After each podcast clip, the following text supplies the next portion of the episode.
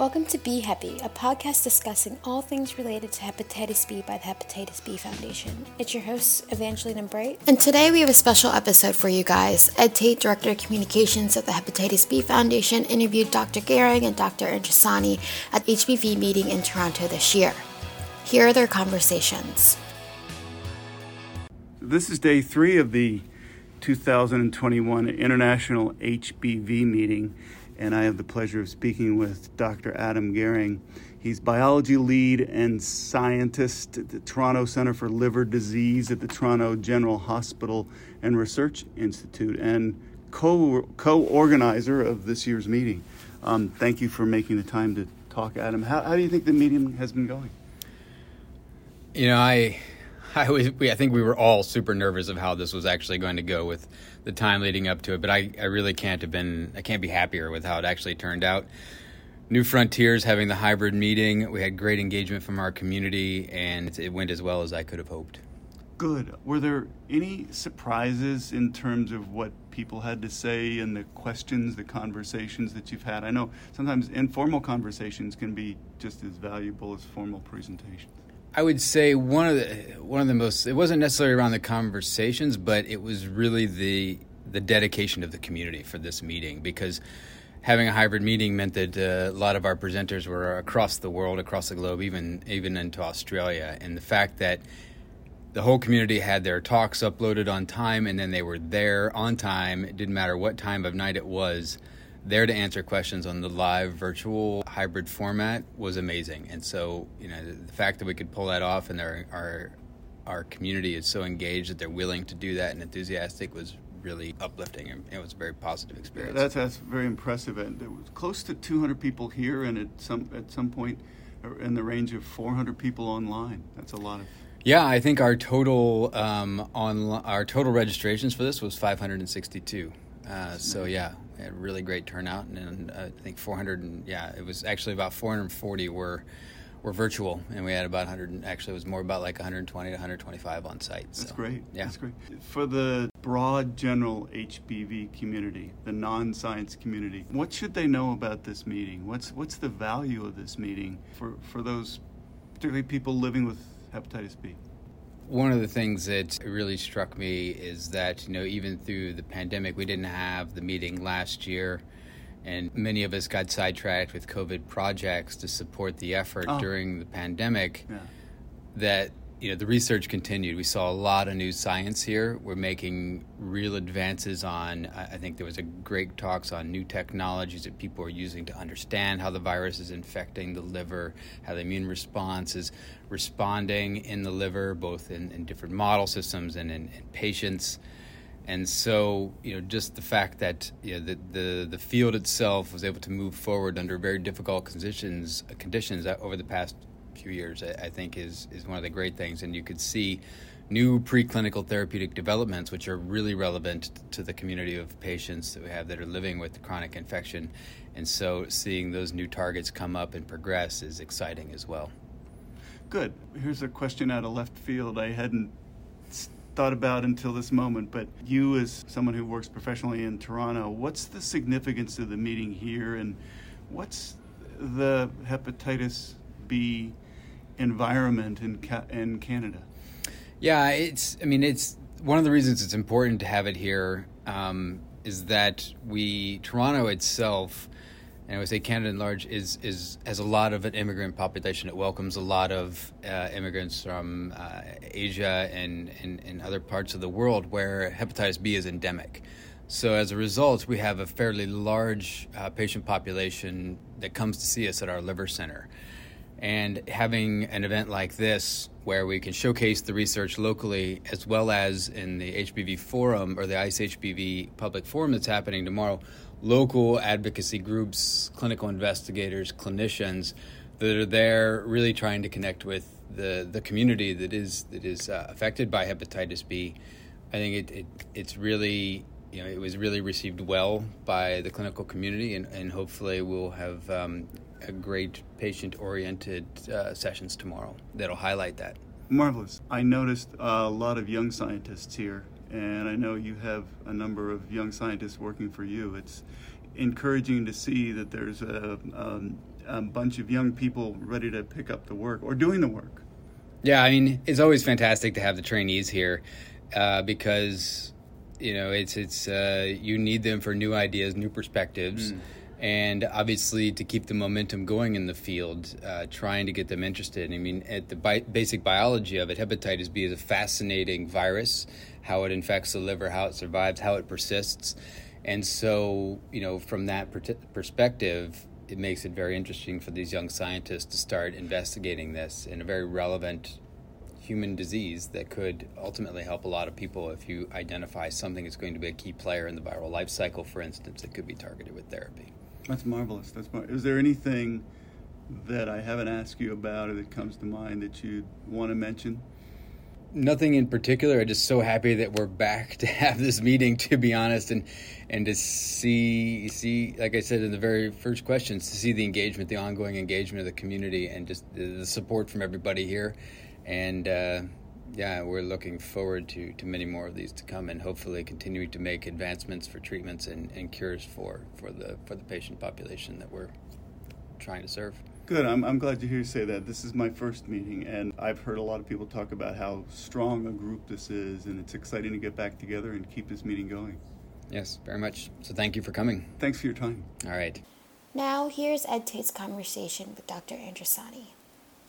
Good morning. It's September 29. This is Ed Tate. I'm at the International HBV meeting, and I have the pleasure of speaking with uh, one of the two organizers for this year. Is that the right term? Organizer?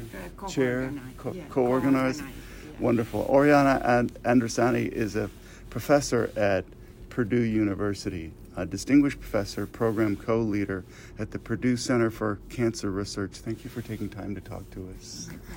So tell me, if you would, about here at this meeting what you have found to be the most stimulating or interesting or exciting. What I found to be more stimulating is that uh, we brought together the HBV community again. Uh, the disruption uh, by the pandemic uh, was a big issue. We had a lot of challenges, and we found a way to unite and bring together all the scientists of the HBV uh, community the ones who are here in person and the ones that are far away from here. More than 400 people have uh, participated in this conference. And so this is exciting because it is important that we continue our work, uh, that we're deliberate despite any difficulties that we encounter, because we don't know what we're going to encounter in the future.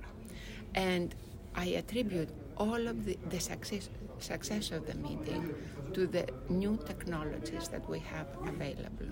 And this is the remote connection with uh, the people from throughout the world. And actually, this is the what I would like to emphasize: the importance of developing and um, uh, developing new technologies that we bring into our uh, work and into our life because the collaboration people around the world is, is critical to what you do. And, and I've noticed um, in the past couple of days, it seems like people are, are engaged asking questions from distant places uh, facilitated by the technology. Yes, and uh, it is the technology makes it possible and what the most exciting discoveries happen at the interface of different disciplines. So it is so important to bring people together. And uh, so somebody may say oh you have been studying HBV for more than 50 years. You haven't found a cure yet. Well we have we have. There are a lot of new discoveries, new drugs, and I'm sure you have heard of all the exciting results from Dr. Stefan uh, uh, Urban uh, and his new drug and the new company. Uh, so all of these things happen in progression and happen at the interface of disciplines. So everything takes time. It, it's an, an, interesting point you raise. Uh, I, I, noticed, you know, the, the title of this meeting um, is that this is uh, a meeting about the biology of the hepatitis B and D viruses. Yet, um, a lot of the people here are not biologists, they're chemists in other disciplines. I am a molecular biologist. And I bring my expertise as a molecular biologist to understand how the cell responds to the virus uh, to result in the development of liver cancer. So, and uh, we heard a lot uh, of, uh, we have now uh, computational biologists, we have bioinformaticians, for example, uh, the NCI scientist, Dr. Wang He's, he has been studying liver cancer with the tool of computational biology. So it is really wonderful to have different experts, different knowledge that focuses on a specific problem. That's interesting. And I, I wanted to ask you um, to the broad HBV community, uh, what would you say uh, is the takeaway from this meeting? Uh, should people uh, feel encouraged by the fact that this uh, this many scientists, hundreds of scientists, are getting together, and and um, are you hearing a lot of progress from people? Oh, absolutely.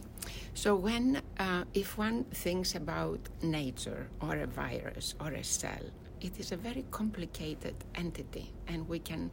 Uh, when we want to understand how it works, we do it in small steps. We start with the simplest questions, but the more we understand, and the, with the newer technology that we bring in, our knowledge becomes very uh, well defined and very precise and very intimate. And that is when we can design effective treatments and effective drugs instead of the um, the like the chemotherapy in the past was so um, aggra- so um, destructive to the body. Now we are talking about targeted therapies. Why? Because we understand the intricacies of the system. So a lot of exciting uh, new science has come up uh, because people are using new technologies. And actually, one of our sessions uh, uh, was on new technologies, how we can make liver in a dish. Imagine if we can reproduce all the components of the human liver, the significance of that in the treatment of different types of liver diseases, or, or uh, sequencing the information of every cell in the liver, every cell, and how the cells change as a function of the disease, as a function of treatment. So, all of these are new technologies that are now brought into the field and the science is influenced. The discoveries, the results are very refined. That's exciting. And I hadn't really thought about that point, but that, that is very exciting. And I also noticed there's a lot of young people here. Uh, which I think is, is exciting as well. And I know the program, the, the, the meeting organizers support uh, young people who wish to attend the meeting. Well, uh, so these are my uh, closing thoughts in a sense that science is so exciting. Science is about finding the, how nature works, the truth. And it is important that we are deliberate, that we invest in science, that we uh, continue to invest in the education of young people because they will be the ones to move the field ahead. And we need to be prepared because when we need a treatment, we can't st- say, oh, now we're going to solve this problem. Uh, and we have a very good example of what happened with a vaccine for the SARS CoV 2. Mm. Uh, why did it become available so quickly? Because the science was already there, it had been done. So, very important uh, message is that we need to invest in science, to invest in education, to invest in young people, and to be deliberate and science with excellence, not just science. That's marvelous. That's yes. marvelous. Thank you, Dr. Andrisani. It was a pleasure to speak with you. Thank you. All for listening. Hope this was helpful for background on the HBV meeting in Toronto. Stay tuned for our next episode. And as usual, you can direct any questions to info at hepb.org. You can support our programs at the Hepatitis B Foundation by going to www.hepb.org/donate or click on the link in this page. We greatly appreciate all your support and thank you so much for listening. We'll see you in the next episode.